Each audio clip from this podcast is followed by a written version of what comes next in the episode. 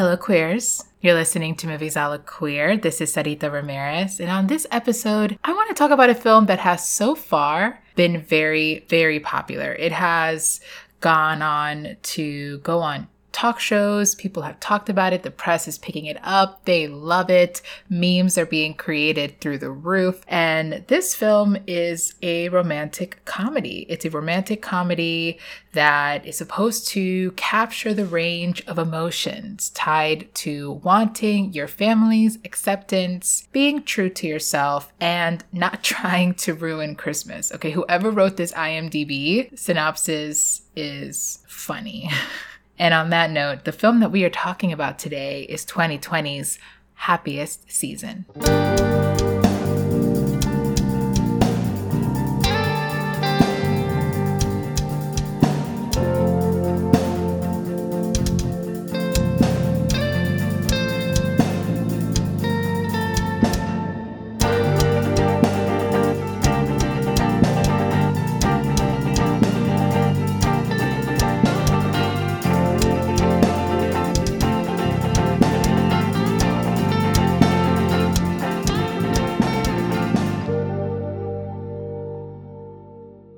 Happiest Season, a 2020 US film written and directed by Clea Duvall, starring Kristen Stewart, Mackenzie Davis, Aubrey Plaza, and Dan Levy. And the IMDb synopsis a holiday romantic comedy that captures the range of emotions tied to wanting your family's acceptance, being true to yourself, and trying not to ruin Christmas. All right, let's listen to that trailer. I just woke up thinking about going home with you and got very excited about Christmas.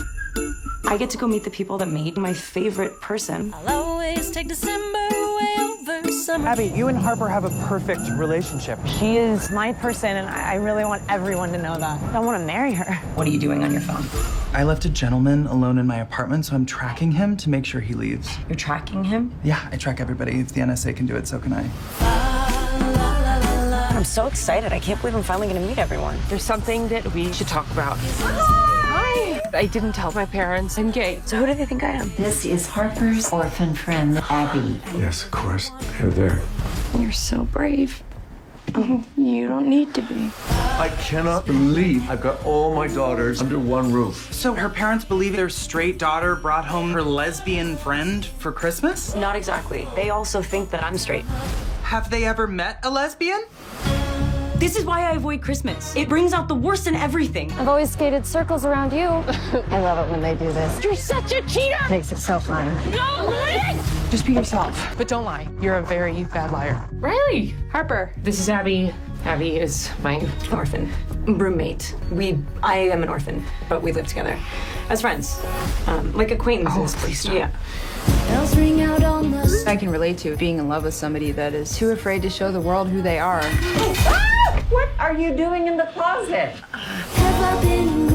I'm here to rescue you. Are you the ex boyfriend? Yes, I am very sexually attracted to her. Mm. A female. I nailed that, and she is fabulous.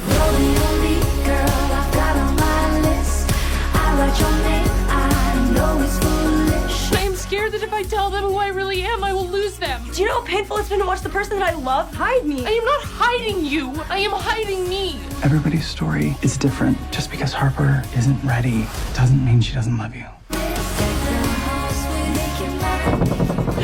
Abby, honey, are you okay? Oh, morning. I'm sorry about all this mess. Morning, kids. Morning. Honey, I'm headed to the office. Have a good day. You know I will. So we are in Pittsburgh and it is cold. We meet Abby, played by Kristen Stewart, and Harper, played by Mackenzie Davis.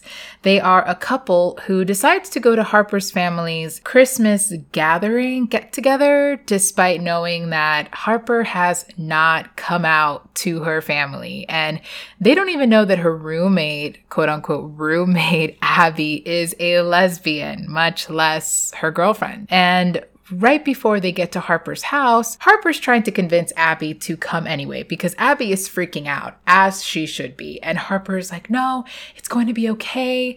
You know, my parents are going to love you. Right at the end, you have Abby who asks, well, how bad can it really get? See, when lines like this are shown in films or in TV shows or what have you, it's just inviting more chaos. And the viewers and the audience members, we know that there's going to just be a shit ton of shit that's going to appear. It's going to be a really shitty week. And it was. So let me start off by saying that I really like Clea Duvall's films. I am a fan of hers. I have been a fan of hers for a long time, ever since I saw her in Girl Interrupted, where she played Georgiana. She had probably probably the most underrated role in that whole film. I also did an episode many years back on But I'm a Cheerleader. And while it's not my favorite queer film, I still validate its importance to the queer community, especially millennials. Back in 2018, The Intervention was released, another film that was written and directed by Clea Duvall,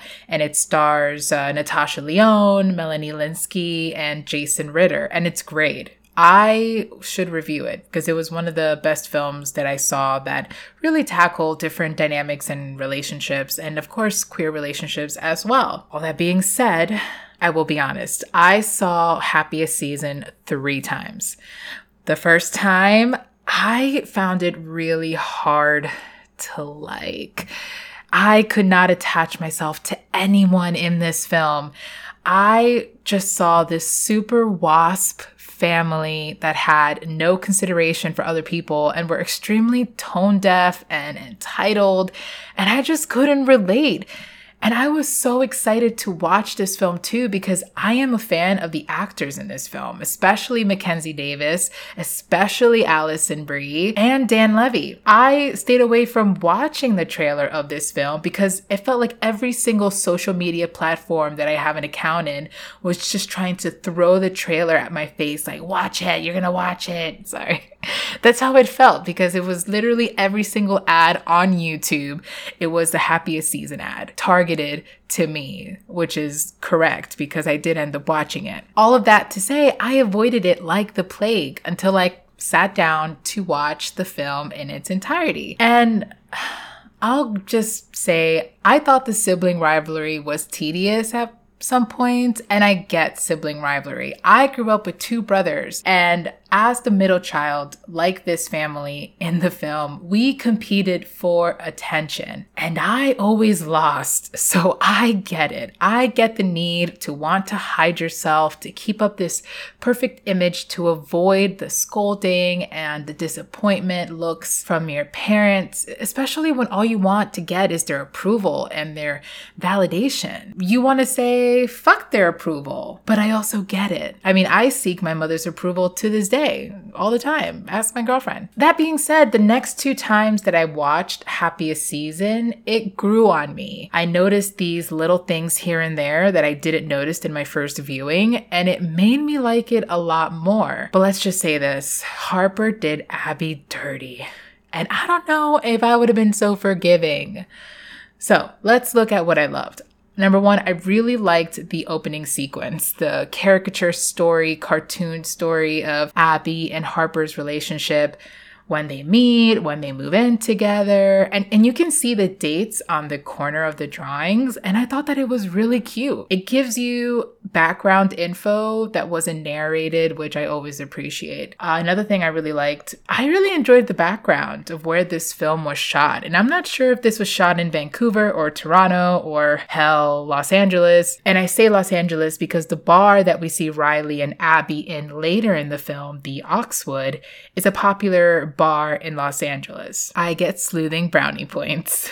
But I thought that the city was very cute. So if this was shot in Pittsburgh, I want to go back to Pittsburgh. It looked great. I also really liked the chemistry between Kristen and Mackenzie Davis, or at least what we saw of it Uh, we didn't get a lot of romantic moments between them because, well, the central plot. But it was cute when we did get to see their cute moments. I saw a meme going around commenting on the height difference, and I am offended, okay? I am a tall woman myself. I stand at 5'10, almost six feet with the afro, which is about 178 centimeters. I have mostly dated people shorter than me. And there's nothing wrong with that. Those memes are hilarious, though. They're really funny. I'm thinking about it right now. So let's get this out of the way. I think Kristen and Aubrey's chemistry was really good too. And there is that big debate on who Abby should have been with. A lot of people are Abby Riley fans. And I'm going to side with the Instagram account Got Him Such a Dyke on this. Shout out to you guys. You guys are great. I'm also team Abby Harper. And I mean, yes, I wouldn't super forgive Harper after what happened in that really shitty Christmas week, but I wouldn't give up on the relationship and then jump into another one with my ex's ex. I thought we all swore to stop doing that. That's not a thing anymore. And number four, I really liked how at the end, when you see Harper's mom, Tipper, the name is Tipper, guys. When when you see Harper's mom Tipper's Instagram feed, you see that Abby doesn't propose to Harper until the following year.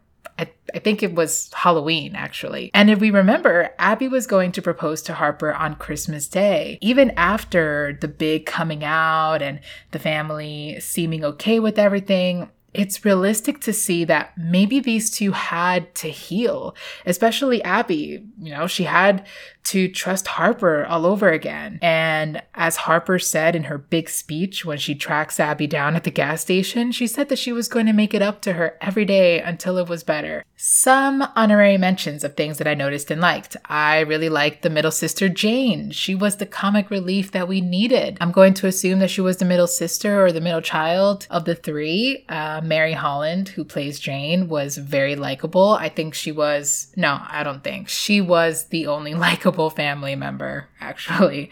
And I also liked the Gothic twin. At first, I didn't understand why they would be so mopey and dark and liking Sylvia Plath. I mean, that was me in middle school, but I didn't get how these elementary school kids would be so into Sylvia Plath. But then on the second and third rewatch, I noticed that they took after their mother, Sloane, who's also very stoic and sarcastic and kind of bleak. And like I mentioned before, it, it was hard for me to resonate with any of the characters in the film, however. Yes, I could have resonated with Abby, but I didn't. I mean, not really. I resonated the most with her when she was wanting to leave Harper's family house and saw that the Uber was going to be like a thousand dollars. So she calls her friend John, played by Dan Levy, and he's like, uh, I'm gonna call you back. And then he hangs up on her. So yeah, I had those moments. Overall, happiest season was very enjoyable after the first watch. It had the romantic comedy scenes that we grow to love and hate in romantic comedy films, like in the beginning when Abby falls off a roof and sees a Christmas dominatrix and her reindeer slave. I mean, that's great content. I do think that the film does grow on you the more you watch it, but I do know people that won't watch a film a second time if they didn't like it the first time. That being said, I liked it the second and third time I watched it. I did. I did really like it. Um, Aubrey Plaza is amazing. I thought that she was great in this in this film. I thought she was a great addition. So where can you see Happiest Season? Happiest Season is available to stream on Hulu. And I do thank you all for listening to this episode of Movies a la Queer. If you haven't done so already, follow on Spotify, iTunes, or wherever you listen to podcasts. If you have any film requests or TV show requests or webisode requests, send those to moviesalaqueer at gmail.com. You can also follow Movies a la Queer podcast on Instagram at Movies Queer for all other updates. I wish you all a happy holidays. Stay warm, stay safe, and uh, stay home. I'll see you next week with another episode. Bye.